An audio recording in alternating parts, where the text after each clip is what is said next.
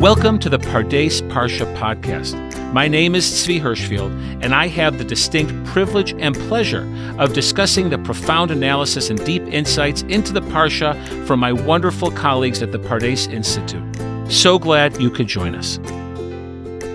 Hello, everyone, and welcome to another podcast. Believe it or not, we are up to Parshat Vayeshev.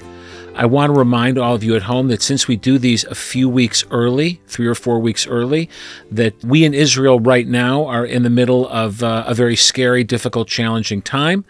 We hope and we pray that by the time all of you listen to this, things will be much better and hostages will be returned and our security will be returned and all these great things will be happening. But right now, we're in the middle, and of course, it's going to come up. It's going to be present in our tone, in the way we're thinking about things, because that's what Torah is. It reflects on our situation as we live it. So I just want to remind you of that fact. I am thrilled to welcome my colleague, teacher, friend, former boss, coffee friend, drinking mate. Coffee drinking mate, Daniel Reifman. Welcome, Daniel. Good to be here, Tzvi. Thank you. We're thrilled to have you. So, in this parsha, we sort of encounter this dual narrative, right? The Yosef, the Joseph narrative, but there's this other narrative that we skipped when I was in seventh grade, by the way, because it was seen as uh, PG 13, maybe. Salacious, scandalous. Scandalous, salacious. Well, those are very good words. The Judah and Tamar story, Yehuda and Tamar. But that's where you want to focus us, and uh, let's get right into it. What do you think are the general contours of the story? When is it happening? Where is it happening? And I guess at some point we'll think about why you think it's so significant within the wider scope of Sefer Breshit, the book of Genesis. Yeah, it happens to be one of my favorite stories in Tanakh, and that sets a pretty high bar since I love learning Tanakh. According to the text, it's situated in between the time that Joseph is taken captive, sold by his brothers, and the time that the brothers initially set out for Egypt during the famine. It becomes clear from the story that that couldn't all be true. The time frame of the story is too long to fit within that span of time, but that's where the text situates it. What happens in the story is that Yehuda leaves his family in circumstances that are not entirely clear. Akos gets married, has three sons, Er, Onan, and Shelah. And then his oldest son gets married to a woman named Tamar. Er is deemed to be wicked by God. God kills him. And then Yehuda does an interesting thing. He says to his son Onan, the second in line, Boel eshet achicha v'abemota v'hakem zera le'achicha. He says to Onan, okay, your turn. Your brother has died childless, and now you are obligated to marry your sister in law in order to have children and continue your brother's line. Okay. This is a mitzvah that we find later on in the Torah in the book of Dvarim. There's a lot of interesting commentary on Sefer Breshit as a whole as to what extent our forefathers and foremothers kept the mitzvot, but the text never says that they keep any of the mitzvot except for this one. This is the only mitzvah, the only commandment that's explicitly mentioned later in the Torah that shows up in Sefer Breshit. And it's striking the text nor the the characters never think, "Wow, where's this coming from?" or "This is so unusual," or "What do you mean the brother is going to marry the widow of his brother?" In other words, this seems, correct me if I'm wrong, it's presented as normal behavior. The brother dies, and the understanding is that the next brother in line will indeed, whatever that means to continue his brother's line, Yehuda expects it. It seems like uh, the second brother expects it, and Tamar expects it. You might even say it's part of the convention of the times. Yes, it was absolutely the convention of the times. That's an important thing to appreciate. It is a mitzvah the book of Dvarim, which we'll get to in a minute, talks about the fact that when a man dies childless and leaves a widow, that the brother is supposed to marry her and to carry on his line, to have children that will then be called after, at least the oldest child will be considered the child of the deceased brother. But it's not unique to the Torah. This is something that existed in many, many cultures throughout the ages. Certainly in the ancient world, this was a very common custom. Again, the parameters are a little different in different societies, but in general, there was some sort of custom for a widow, typically when her husband died childless, to marry another male member of her husband's family in order to remain part of the family and to carry on the lineage of her deceased husband. Well, it's interesting in your statement. We'll come back to Yehuda Tamar in a minute, but just sort of understand the sort of the general theme of this uh, commandment, or at that time, ancient practice. You said two things. Number one was to take care of the widow, that she stays in the family. Okay, I didn't actually say take care of the widow. It's true she stayed in the family. Maybe it was to take care of the widow. Okay, so, that you're get- you're getting be- me to my next oh, point that okay. the you're saying that the primary reason here is you're doing something for the deceased brother. That's right. That's the explicit reason that's given in the Torah. And that's the explicit reason that's given here in Breshit.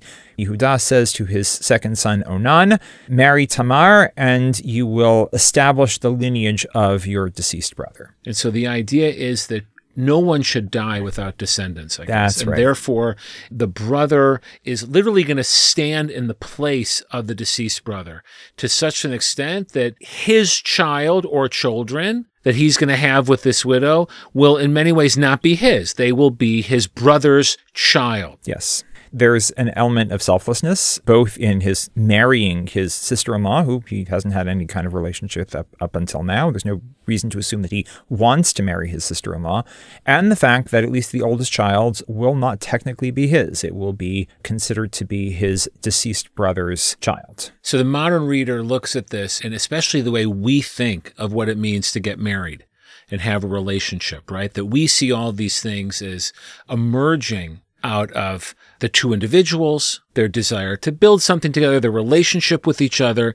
And here the Torah comes along and speaks of this. It has nothing to do with that. No one asks whether they like each other. Nobody asks whether they've gotten along.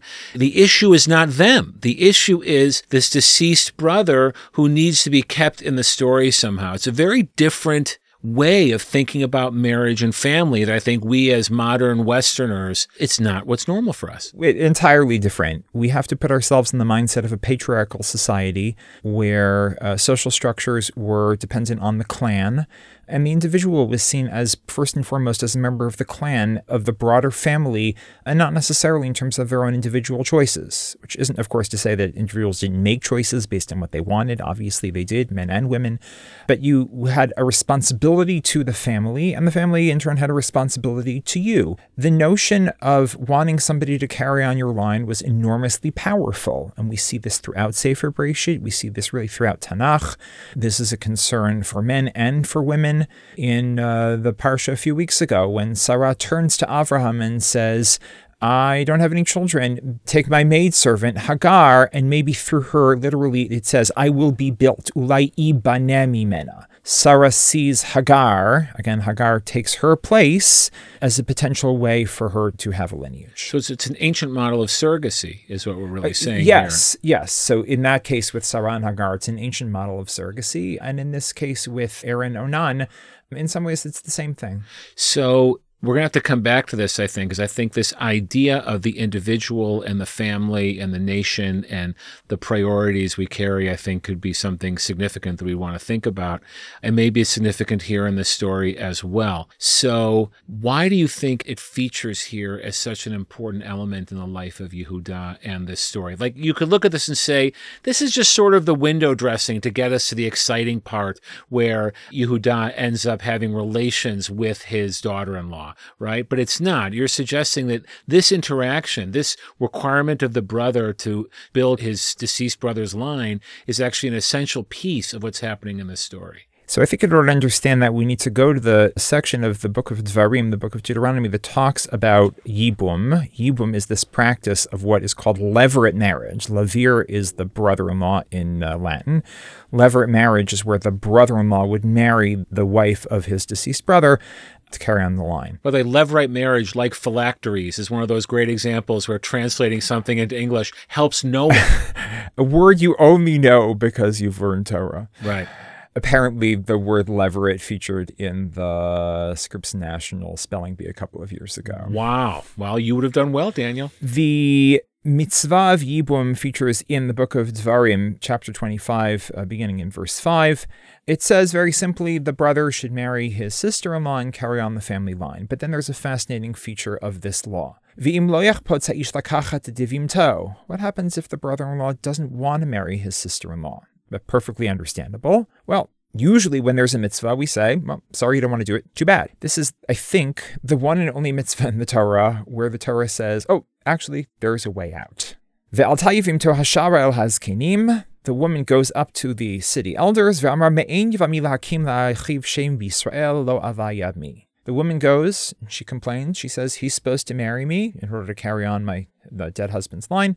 Uh, he doesn't want to do it. And then after this, the elders speak to the brother of the deceased. He really doesn't want to marry her. And then we have an entire ritual, which is the opt out ritual called chalitza. Chalitza literally means taking off the shoe. She approaches the brother in public and says, You don't want to marry me. You don't want to carry on your brother's line. She takes off his shoe. She spits before him, essentially curses him. She says,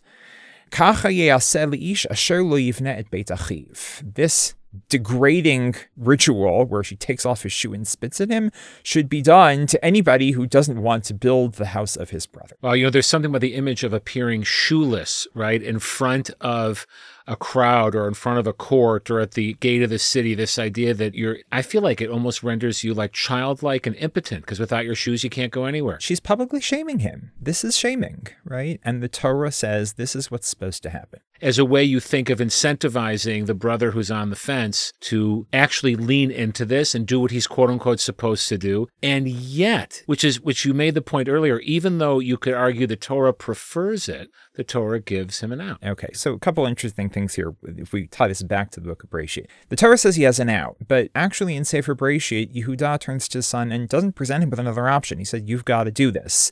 Did they have the institution of chalitza? Did such a thing exist? We don't know, but it's presented as the only thing to do. It's a done deal. Yeah, and of course Onan doesn't want to do it, and Onan famously refuses to give his seed to Tamar, and God is furious with him and kills him as well, leaving the third brother as the one to to take over. Now, Yehuda, looking on this from the outside, says, Uh oh, two of my sons have died because of this woman. He blames her, and then he says, Oh, you know what? Shelah is next in line, but he's too young. Why don't you go back to your father's? He says to Tamar, Why don't you go back to your father's house and wait till Shelah grows up, and then he'll be the third brother in line. Here's where the really fascinating feature of the story comes in. Tamar sees, as time goes on, that Yehuda has no intention of giving Shelah to her, and she takes matters into her own hands. To make long story short, she dresses up as a prostitute. She waits on the road where she sees Yehuda is passing. She seduces him. Uh, he wants her services. He gives her certain personal items as a collateral. He sleeps with her, and then she disappears he sends somebody back to give her the personal items that he promised her, and she's not there. And he's like, uh oh. A couple months later, word gets to him that his daughter-in-law is pregnant. He says, "Oh, she slept around." He says, and she technically, to, she still kind of belongs to technically his family. she still belongs to his family. She can't sleep around. That's that right. would be a form of adultery. That would be a form of adultery, and he says she has to be punished. In fact, according to the Torah, she should be put to death. She's going to be put to death, and she sends word to Yehuda, sending him his personal items, saying, "Laish asher elelo anochi hara." To the man who these things belongs, I have become pregnant. I remember somebody saying that the, the personal items were uh, his staff and his signet ring and his cloak, essentially the equivalent now of your cell phone, your driver's license, and your passport. um, everything, basically. E- everything. And she says, Hakerna. Take a look, see who these things belong to. He, of course, sees them. And now he has a choice. He can fess up or he could play dumb and try to cover it up. And the fascinating moment, the critical moment of the story is when he says, Tzadkami meni. Oh, she's right. I was wrong. You know, just before we, we move on to what this says about Yehuda, the fact, the irony that she is more committed to the sexual relationship being in the context of serving family and clan than he is. He's looking just for a sexual encounter. She's the one who only wants a sexual encounter that furthers the broader, bigger picture of the family life. Like it's very ironic. He, in withholding his son, and then also engaging in a sexual act outside of the tribal familial context, he's really undermining the values that he's supposed to protect, right? He's putting his own needs ahead of the familial, national, whatever term you want to use. Absolutely. Absolutely. And what's fascinating about the way that the law of Yibum resonates with the story is we see the same thing in the law of Yibum. When the brother in law doesn't want to take responsibility, when he's thinking about what he wants and not about what's good for the family, it's his sister in law who comes and accuses him. She's the one who takes the initiative, just as in this story, it's Tamar who takes the initiative when she sees that Yehuda is not doing his obligation to give her, his last son, she holds him responsible. And so his great moment, then, if I'm understanding your reading, what makes him special in the story is when he's able to say she's more righteous than I. Instead of acting on impulse to cover up his own shame and embarrassment, wants to admit he ends up having to admit he slept with his own daughter-in-law. Who knows all the different taboos that that might have been breaking, right? Because if that had been possible, he doesn't need his younger son. He would have married her himself. So obviously, there's something wrong about that. He went to a prostitute. I mean, there are all these things that you would imagine he'd want to cover up. And instead, he owns it. He owns it. In the law of Yibum, the woman, the sister in law, shames the brother. And we're kind of hoping, as you said, that he'll get the hint and do what he's supposed to do. Tamar doesn't really give Yehuda that opportunity. She doesn't really have that opportunity. And therefore, she actually orchestrates the sexual encounter. But yes, Yehuda, unlike the brother, fesses up and takes responsibility and said, I was wrong. She was right. So help us understand then in this story why Yibum and what Yehuda does and doesn't do and then does. Why is this featured here? We're interrupting a pretty amazing story of brothers selling a brother, and we can't help doing this podcast now being sold off into captivity. I am sure resonates with us in a way that it would not have resonated before October 7th, right? The idea that someone's being taken away from their family and sent to who knows where, with the father never knowing uh, what happened to the son and this whole narrative of unfolding with Yosef, and yet the Torah turns its camera on what looks to be a very isolated familial episode with Yehuda and his daughter in law and his own sons. So, when you think about the significance of Yibum here in this story, you realize that Yibum has a very important message. As we said before, it's the only mitzvah, I think, in the Torah that involves a choice. There's a mitzvah to do, there's a commandment, there's an obligation, but there's also an out.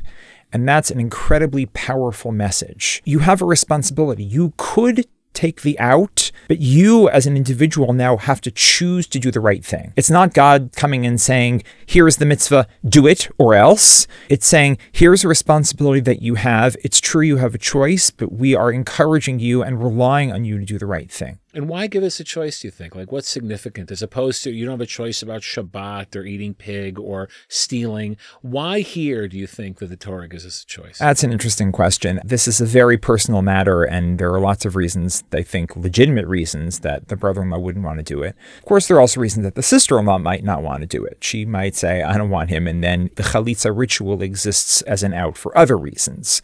I should mention, of course, nowadays we don't actually do this. We always use the out because we don't exist in the same kind of family structure, and therefore it's probably not a good idea for the brother-in-law systematically to marry his dead brother's wife. It would wife. make Thanksgiving dinner awkward, I you think, say to say that the again. least.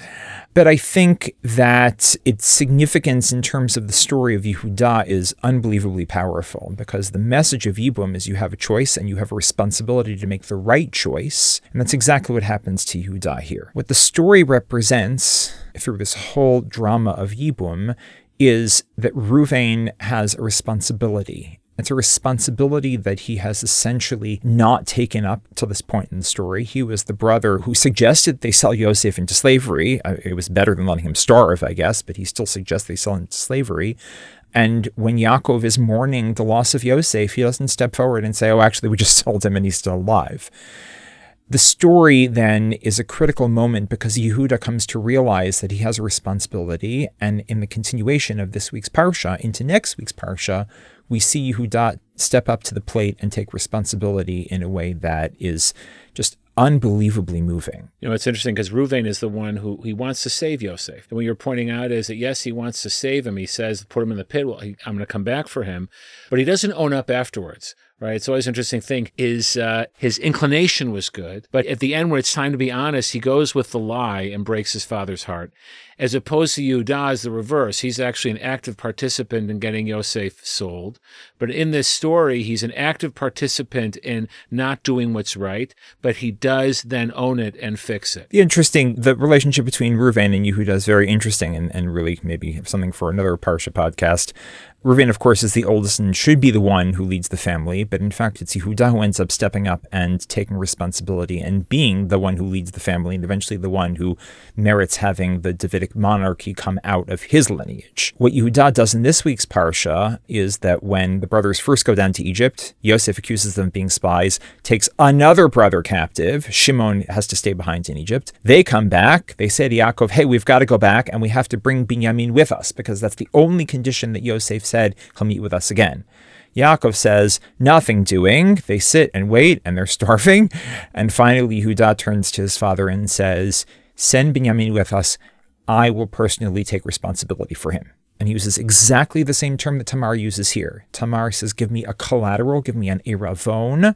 And Yehuda says, Anochi e'ervenu miadi tevakshenu. I will be a collateral for him. I will be a guarantor for him.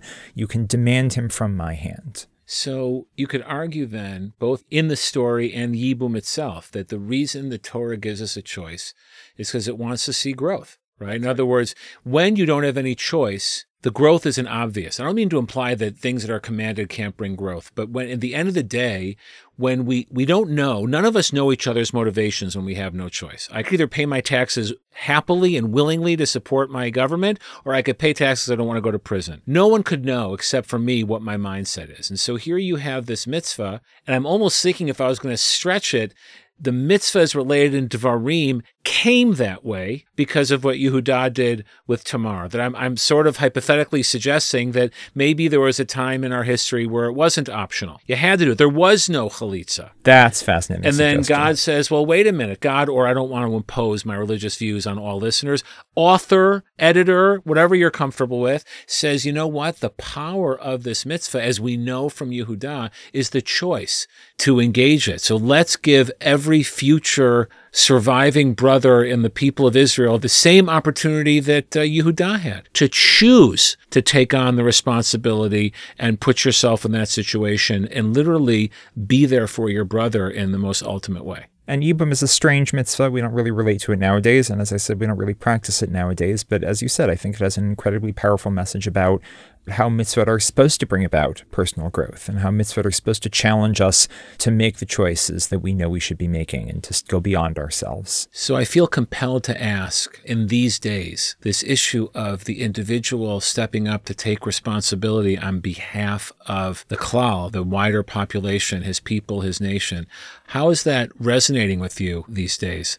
I, for me, I think in these days, uh, as you said, uh, we're still in the middle of a war. And what's been most remarkable about Israeli society, and I think Jewish society worldwide, has been the way that people have just stepped outside themselves, put aside their own needs, their own schedules, and realized that we're all part of one people and we all have a responsibility to each other. And I think even going beyond the Jewish community, people have realized that when somebody else is taken captive, we all have a moral responsibility and we have to put aside all sorts of other personal concerns to make sure that the hostages come back alive. And that Israel can live in security, right? In other words, this sense of that we are confronting an enemy that we cannot negotiate with, we cannot buy off, we cannot offer things to. Uh, we're confronted with an enemy that uh, wants to destroy us, right? Hamas just wants to destroy us. I think in a certain way, that's what this all proved in a very scary, fundamental way. And you've seen Israeli society just come together, realizing that we have this existential threat and people just volunteering in incredible ways. People volunteering to be drafted,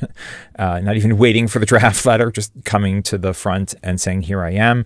The rest of Israeli society, the rest of uh, Jewish society worldwide, just wanting to give and give more and give more. You know, it makes me think that this idea of this sense of responsibility and belonging, and it, does make me wonder about a lot of Jews out there. Is this a moment where they are feeling pushed to figure out for themselves how much does this familial, national, whatever term you want to use, identity does it pull at them? And I'm wondering if you have any thoughts on that, like where we might be headed in terms of Jews all over the world, from our students at Pardes all the way out to, you know, as far as you want to stretch. Yehuda is an incredible model. And yes, I think there's something that we can relate to in terms of this transformative moment. Yehuda doesn't come to this naturally. He doesn't necessarily come to it on his own. But when faced with the choice, Tamar says, Haker na, please recognize. And she forces him to realize that his identity is wrapped up in this episode. She forces him to see his cloak and his staff and his signet ring, which again were the symbols of identity in the ancient world. This is who you are, she's saying to him. In that moment, the choice that he makes in that moment, confronted with something completely out of the blue, is what transforms him as a character. You think it's too far to push it then that uh, Jews are having worldwide a Hakerna moment? Are they recognizing that this is who they are? And therefore, once you recognize that, sort of taking on that responsibility, or, you know, they have a choice, which I understand. I don't mean to, to sound overly, you know, judgmental to say, no, that's really not who I am. Uh, there are other things that come first. Everybody has a choice. I think Yehuda's development as a character would not be as powerful if he didn't have a choice.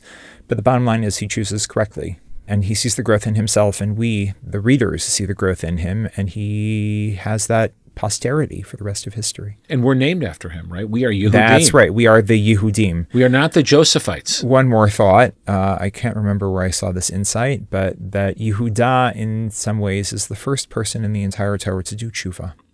He does something wrong.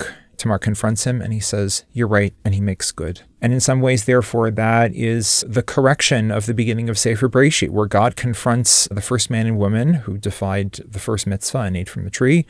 And rather than saying, oh, you're right, I did something wrong, they both blame somebody else. And we've waited until now for Yehuda to fess up and say yes. And therefore, Yehuda, in some ways, redeems the book of Bereshit and brings us to a new era, I think, in, in moral history. And just to broaden it out, I realize it's going to sound a little historionic, but I'll, I'll say it anyways.